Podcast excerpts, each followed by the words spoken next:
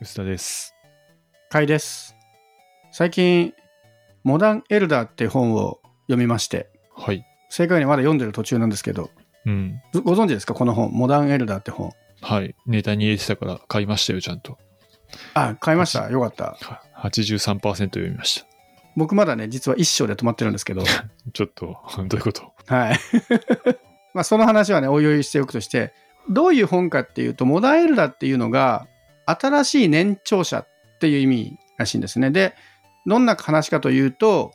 Airbnb っていう、まあ、旅行のサービスやってる会社が立ち上がった時に、まあ、基本的には若者が立ち上げた会社なんだけど、そこにある程度年をいった、この本書いた作者が CEO なのかな ?CEO として入ってるのか。うん参加して、その年寄りの意見も大事だよみたいなことを語るっていう本なんですよね。もう安直に言うと。で、まあ若者だけでやるのもいいけど、年長者をうまく活用してねっていう、どっちかというともう年寄りがこれを読んで、よし、俺たちもまだまだいけるぜって元気をもらう本だと僕は解釈してるんですけど、うん。80%も読んでる薄田さんどうですか？これ読んでみての感想。なんか、とてもいいことが書いてありましたよ。年寄りっていうか、あれですよね。あの、50過ぎとか60ま手前ぐらいですか？ね。そうですね。うん。ビジネスパーソンとしてはシニアに入ってきた人がもう俺たち終わりだなみたいなになっている人が多いかもしれないけどそうじゃなくてこういう関わり方がありますよみたいな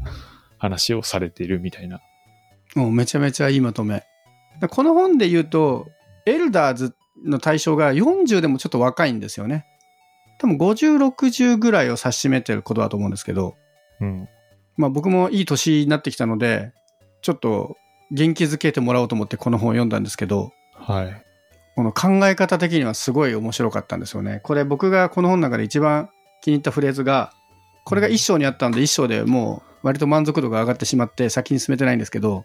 うん。この本のなんかメインのテーマではないんですけど、この本で紹介している X プランク研究所ってこの調査で、27歳から75歳までの年齢層で、年齢と知恵の間にはほぼ何の相関もないことが分かったっていう。これ直訳すると、年取っても頭良くなんないってことですよね。うん。そういう本だったっけ？この調査だけで言うとそうだなっていう。ただ、この後にちゃんと続きがあって、この結果は一見残念かもしれないが、実は多くの人がもっと価値の高いものを身につけていることを研究者は発見した、年齢とともに知恵を集めるスキルが身につくということだって話になっていて、要は頭自身は良くならないんだけど、あの仕事に役立つスキルとか知恵をどうやったら身につけられるかっていうのは、年が上がっていくごとに、そのスキルが上がっていくっていう。いや、これすごいシンプルに面白いなと思って、端的に言うともう、ある程度年を取った方が、頭は良くならないかもしれないけど、やっぱノウハウをいろいろ世の中で得てるわけじゃないですか。仕事のノウハウとか、失敗したこととかも含めて。でそれは素直に経験として受け止めて、そこは若い人より優れてるって思っていいんじゃないっていうことだと僕は理解したので、この本を。うん。で、僕最近ちょっと気になるなというか、ウェブで、ウェブというかインターネットで目立つなと思うのは、ある程度年いった人が割と自分たちを卑下する傾向ってないです？うん。あるかもしれないですね。いわゆるそのおっさん呼びみたいな。うん。そういう人多いんだけど、でも実際に年を取ったからこそ学んでることっていっぱいあるじゃないですか、世の中。うん。そんなに卑下しなくていいんじゃないってこう、ちょっと思っていて。前にこれ、トギャッターでまとめられたんですけど、今の20代にとって、受けるめっちゃぶっちゃけは古い言葉だという話っていうはい。トギャッターがちょっとバズってたんですけど、まあ古い言葉だから若者に通じないのはそうかもしれないですけど、うん。若者にしか通じない用語もあるじゃないですか。20代だけで流行ってる用語もね。20代にはしか流行ってない用語は知らないと乗り遅れるみたいな空気なのに、40代にしか使ってない用語はもう古くて生き遅れるっていうのは、別にどっちも世代だけで通用しないからどっちもどっちでいいんじゃないって思ってしまうんですけど、なんかこう若い人の意見を聞かないとまずいというか、若い人の流行ってる言葉の方が価値があるみたいなのは、なんかちょっと自分たちを卑下しすぎだなとかちょっと思うんですよね。うん。で、モダンエルダーを読んだ時に、まあ本当にこれ当たり前のことしか書いてないと思うんですけど、年取った方が経験値多いから有利でしょっていう。なんかこのぐらいもうちょっと年取った人たちは自信持っていいんじゃないかなっていうのをね、この本で思ったんですよね。あれ僕結構読んだんだけど、あんまそういう話なかったけど。僕のね、受け取り方はそうなんです。え、じゃあ80%の薄田さん的な受け取り方はどうでした？僕もね、そんなにそうだなとは思うんですけど、基本的にいいことが書いてあったというか、まあ、あの、要するにノウハウというか、まあ、知恵？あとはこういう時にどうしたら、あの、なんでしょう、会議で揉めている時とか、本当はこうすべきだったのにどういうふうにフィードバックしてあげたらいいんだろうみたいな、割と具体的な話まで書いてあって、うんうんうんうん。あ本当そうだな、みたいなところはあるんですね。まあだからそういう、なんでしょうね、知見とか人へのコメントの仕方とか、まあそういう気遣い、気遣いっていうとシンプルなんですけども、そういうことは永遠書いてあるので、で、これ面白いのが、エアビーに入ったこのなんだっけ、チップコンリーさん、もともと自分でホテルチェーンをやってたんですよね。うんうんうんうん。ホテルを自分で作って、本当に若い時に作って、ぐいぐいやってて、エアビーに入った理由も、このホスピタリティが、エアビー全然分かっていないので、ガツンとやってくれみたいな感じで、表現が違うかもね分かんないですけど、らしいんですよ。でも、僕ね、一番本題と関係ない話をすして面白かったのは、うん面白かったのが、あの、創業後間もない頃、エアビーの中でホスピタリティは癒やしい言葉だと思われてたっていうのがちょっと面白くて、うんうんうんうん。あそこ読んだ気がするな。はい。あの、ゲストは旦那様、奥様とか呼ばれて、なんか心の触れ合いがないみたいな風に、エアビーの中では思われてたと。で、まあそうかもしんないけど、実はそうじゃないし、えっ、と、エアビーの一番評価が高いホストって実は60代の女性らしいんですよ。とか、なんかそれがすごい丁寧に説明してって、あの、どうしてそうなるのかみたいなのが、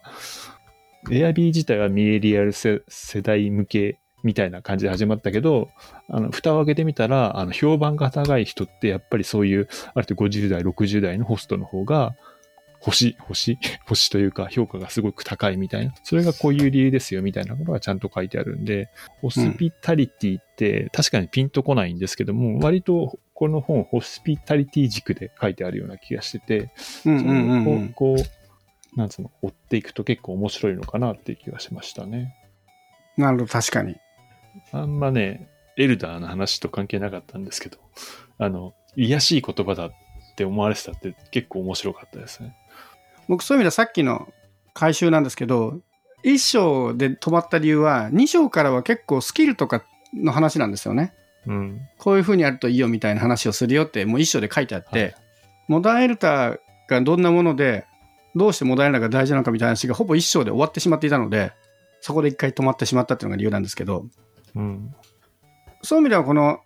スキルセットとしてすごくいいことは書いてあるんだろうと思うんですけど、多分僕がもう割ともうモダンエルダー側の人になっちゃってるから、年齢的にはね。なので、ある程度、そこのやり方が困ってる感じは僕はなかったので、そこでちょっと止まっちゃったなと思ってる感じではあるんですよね。はい。ただ、ここの定義してるモダンエルダーの価値っていうのが、年寄りだったら頭がいいわけじゃないっていうのが僕はものすごい面白かったんですよね。うん。やっぱこう、若い人を見てて、この、そのやり方絶対失敗するなとかやっぱ分かっちゃうわけじゃないですか。うん。絶対っていうか良くないかもしれないけど、自分たちが通った道で、きっと同じことでつまずきそうってところは、やっぱり、年寄りと見えちゃうところあるので、でも今ってなんかそれを言うのも、なんか良くないというか、いや、若い人の方が新しいことができるみたいな風潮ありません？ああ、僕そういう意味では、この本題とはずれますけど、あの、若い人の方が柔軟だっていうのにすごく抵抗があるとか違和感があったりしますね。ああ、それは僕の言ってることに多分近い気はしますけど、うん。わかります。割とね、若い人の方が自分のスキルみたいなのを結構信じてるから、自分にはここしかないみたいな、うんうん自分の勝負パーツみたいなのはこれだみたいに思ってることはちょっと多くて、そういうんじゃねえよなみたいなのは結構あるような気がするんですよね。いや、わかります。スキルとか自分の強みみたいなのに固執したがるみたいな。でも、そんなに人とか、まあビジネスとかも含めて、別にあなたの個人のスキルをってそんなに興味ねえなみたいなことってありません？いや、すごい思いますよ。それよりこの仕事がうまく進めばいいんだけどな、みたいな、なんかそういうのはちょっと関連してあるかもしれないですね。うん。でも自分が若い頃まさにその、そういう感じだったので、よりわかるなっていう。で、一方でこう、年取った方が仕事に有利なんですけど、経験値持ってるし、要はゲーム何周もしてるわけじゃないですか。はい。なんだけど、でも若者の方がシンプルに、その柔軟じゃないかもしれないけど、やりたいことをやれる可能性はめちゃめちゃ残ってますよね。まあ端的に言うと生活コスト低いし、まあ、前例がないことをやった時の、その、うまくいかなかったとしてもリカバーしやすいじゃないですか、若い人の方が。例えば、まあ、独身で社会人になりたての子だったら、最悪、その仕事がうまくいくないかなくなっても、再就職したりとか、バイトして暮らすとかできると思うんですけど、多分年取るとそれができなくなっちゃいますよね。やっぱそこの冒険力はどうしても落ちちゃうので。でも、モダンエルダーは冒険できるぞっていうことが書いてある本だったよ。いや、だからね、そこがね、僕怖いなと思って、あの、職場での働き方としては僕全然冒険していいと思うんですけど、ただ現実問題、家族がいるとか、世帯収入落とせないよなとかいう現実もあるじゃないですか。はい。らそこはちょっと割り引いて読んだ方がいいのかなとはちょっと思ったんですけどね。僕もこの本で気になったのは、子育てと介護の話がない出てこないんですよ。ああ、そうそうそう、わ。かります？そういうこと？うん、そう、それそれ。それはね、ちょっと思います。考え方というか、まあこれからはこうなるよっていうコンセプトとしては多分その通りだと思うんですけど、まあ人個別の事情だったりね、特に介護とかはいつ来るかわかんないみたいなことにこうどう向き合うかみたいなのは割と薄いかもしれないですね、この本は。まあね、そこは考えない方が、シンプルにこの40代以上の価値を見出すってみるこの本はすごい正しいと思うんですけど、うん現実にじゃあ、よし、40代以上も輝けるぜ、転職だってはなれないよなっていうこの難しさ。あと、このさ、方がそもそもホテルチェーンを作って世界2位までに引き上げた成功者だから。そうそうそう、めちゃめちゃ優秀な人なんですよね。そう、引く手あまただっていうところですよね。本のダメ出しになってるけど。いや、ダメ出しじゃないと思います。僕はすごい勇気づけられる本だと思ってるんですけど、まあその、ね、一生で止まった人間だからこ、あれなんですけど、僕一生とその先で読み方が違うのかなと思ってて、うんその、職場において、職場の賢者を目指すというのは何もその転職したりとかスタートアップ行くっていうことじゃなくて、うん40、50になって若手の意見がうまく聞けなくなったみたいな人たちが、そのホスピタリティの気持ちを持って、ちゃんと話を聞きましょうっていうお話だと思うんですよね。きっとこの本でちゃんと伝えるべきは。うん。でそれはすごい大事なスキルだと思うので、ただこの人の背景的にこう、じゃあ40代でいきなりスタートアップとかそういう話ではないんだろうなっていう。うん。それにはさっき言ったね、子育てとか介護とかの問題も多分ついてもあるんで、もしくは結婚してたらね、二馬力で共働きできたらいいかもしれないけど、そうじゃない家庭もあるかもしれないし、なんていうの、そのバランス的に今、こう、若者の方がこう、Z 世代って言われたりとか、その若者の方が柔軟だとか言われやすい中で、もうちょっと、年を取った人たちの経験値って評価されていいんじゃないっていう意味では僕この本は素晴らしいと思うんですよね。うん。で一方で若者とはいえ、もう体力もね、やっぱり、ね、徹夜できなくなったとか、そういうのもあるので、若者は若者ですごいんだけど、それってもう、どっちもいいとこあって、どっちも悪いとこあるだけの話なので、なんか若者が一番すごいとかでもないし、年取った中高年があんまり若者に迎合しすぎるのも、もうちょっと自信持っていいんじゃないって意味では、この本はすごい面白かったですね。面白かった。まだ読んでないんだけどね、一章しか。いや、でも、これ聞いてる人はやっぱ30代、40代、この番組多いっぽいので、うん。年取った時の働き方って意味では僕はすごくいい学びがあるんだろうなと思って、この先ももちろん読もうとは思ってるんですけど、うん。な一生読み終えた時点で結構満足度が高かったっていう。はい。他になんか面白いフレーズとかありました？この人が辞めた、ホテルを辞めた理由がね、ホスピタリティビジネスをやりたくてホテルをやってたのに、ビジネスのためのホスピタリティになってしまったから、しまったように感じたからだった。っていうところにメモが、ああ、なるほどね。まあ結局ね、あの、なんだろう、ポジションが上がってというか、まあ社長で雇用がどうこうとかそういうことを考えていくと、本当はゲストに向き合う仕事をやりたかったのに、投資家とかビジネスに向き合うしかできなくなっちゃった、みたいなことが書かれていたのはちょっと面白かったかな。売れてくビジネスにはもう付き物のやつですね。うん。儲かるためにはやりたいことやれなくなっちゃったみたいな。人生をかけるつもりだったけど、いつの間にか変わってしまって絶望したみたいなのはちょっと面白かったかな。面白かったのね、あとね、カルチャーフィットっていう言葉を使わないっていうのはちょっと、あの、面白かったえ、それ面い。白い。え、ちょっと教えてください。どういうことですか？なんか、いい言葉な聞こえるけど。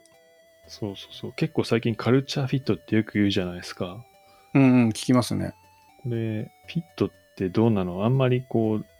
なんちゅうの、ダイバーシティがないというか、やっぱりフィットっていうと価値観とかに、こう、バイアスが出やすい言葉だから、言い換え、カルチャープラスとかカルコアバリューフィットとか、とりあえず用語の面でも言い換えて、彼はカルチャーフィットしてますかねみたいなことを聞かれて、ああ、なるほど。言いたいことはわかるけど、違和感があるな。例えばだから、その時に一緒にビールを飲みに行きたくいと思えるような人ですか？と聞いてくれたらよかったのにと思うって書いてあるのね。ちょっと面白くない？面白いですね。カルチャーフィットって、ちょっと排除の論理がやっぱり入ってるんじゃないかみたいな。うんうんうん。俺たちの色に合うかどうかみたいなイメージですもんね。そうそうそうそう。いうところがあるから、あんまり使わない方がいいんじゃないのっていうのはちょっと面白かったかな。まあ、それはいいフレーズですね。ね。結構さ、日本今、割と使ってる会社多くね、結構聞くフレーズな気がしますね。これはそうだなと思って、カルチャーフィット言いたい人の気持ちもわかるんですよね、ただ。うんうん。どう考えてもさ、会社の雰囲気にとか空気感に合ってる人って絶対的にこの採用可否に関わると思うんですけど、でもこの言葉を持つちょっと暴力性みたいなところをちょっと違和感を持ったっていうコメントは結構面白かったかな。本質的にはすごく大事なことだと思うんですけど、会社の色に合ってるのが。ただそれを方針として打ち出すとちょっと強すぎるってことですよね。うん。ちょっと攻撃的な言葉ではあるし。うん。うん。あ、それは面白い提言ですね。あとね、これ、モダイルダー絡みじゃないんですけど、年齢がいってる中高年、中高年のスキルセットがあるし、若者には若者なりの新しい考え方だったり、体力とか武器があるんで、僕はそれぞれの世代がそれぞれに尊敬し合えばいいと思ってるんですけど、うん。中高年に出がちな一番良くないところが、この、俺たちの時代はってこういう、上から語る問題。この間ね、あのーナンバーでやってたインタビューで、おぼんこぼんのインタビューが載ってて。おぼんこぼん知ってます？最近に話題になってるおぼんこぼん。え、最近話題になってるんですか？知りませんけど。知らないですか？あの、水曜日のダウンタウンっていう番組で、あの、おぼんこぼんってものすごい仲悪いコンビとして有名だったのを、一回ドッキリ仕掛けたら、解散ドッキリ仕掛けたら本当に切れちゃって、で、その後、なんとか二人を仲良くさせるっていうドキュメンタリーをやったんですよ。だ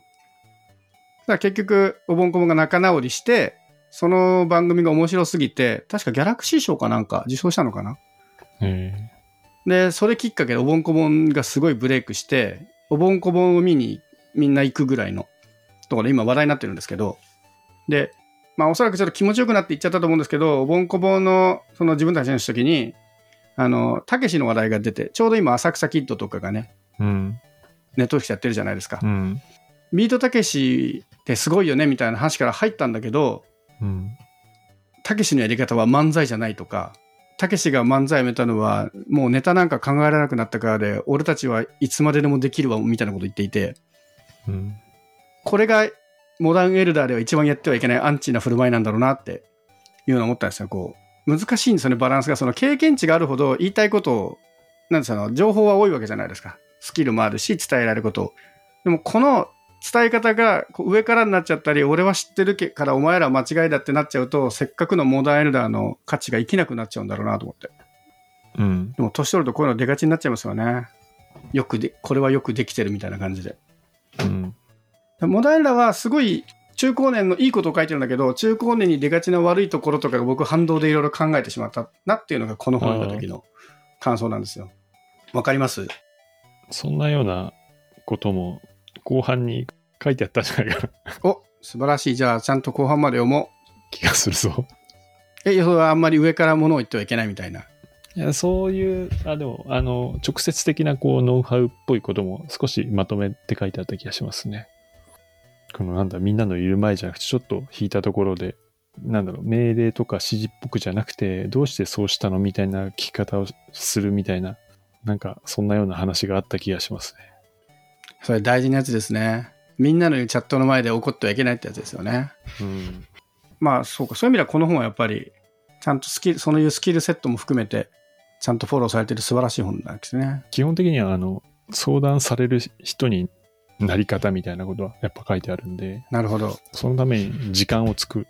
時間も、あの、絶対ね、仕事やってると足りなくなるんで、働いてる時間のこれぐらいは取った方がいいみたいなことまで書いてあった気がする。うんうんうんうん。物事が最近40代以上に向いてるじゃないですか。あの、そうですかね。例えばコンテンツとかの作品が、リバイバルが増えてきて、リメイクとかリバイバル。ああ、はいはい。そのあたりをターゲットしてるんだけど、仕事とかビジネス面で言うと、なんかこうもう中高年でバカにされやすいキャラでもあって、要はおっさん的なフレーズで。はい。そこに対して、いや、その人たちもちゃんともっと自分に自信持っていきましょうっていう意味では僕はすごいいい、モダンエルダはすごいいい提言だなと思うんですよね。だかうん。らちゃんと僕も最後まで読んでそのスキルセットをきちんと身につけようと思いました。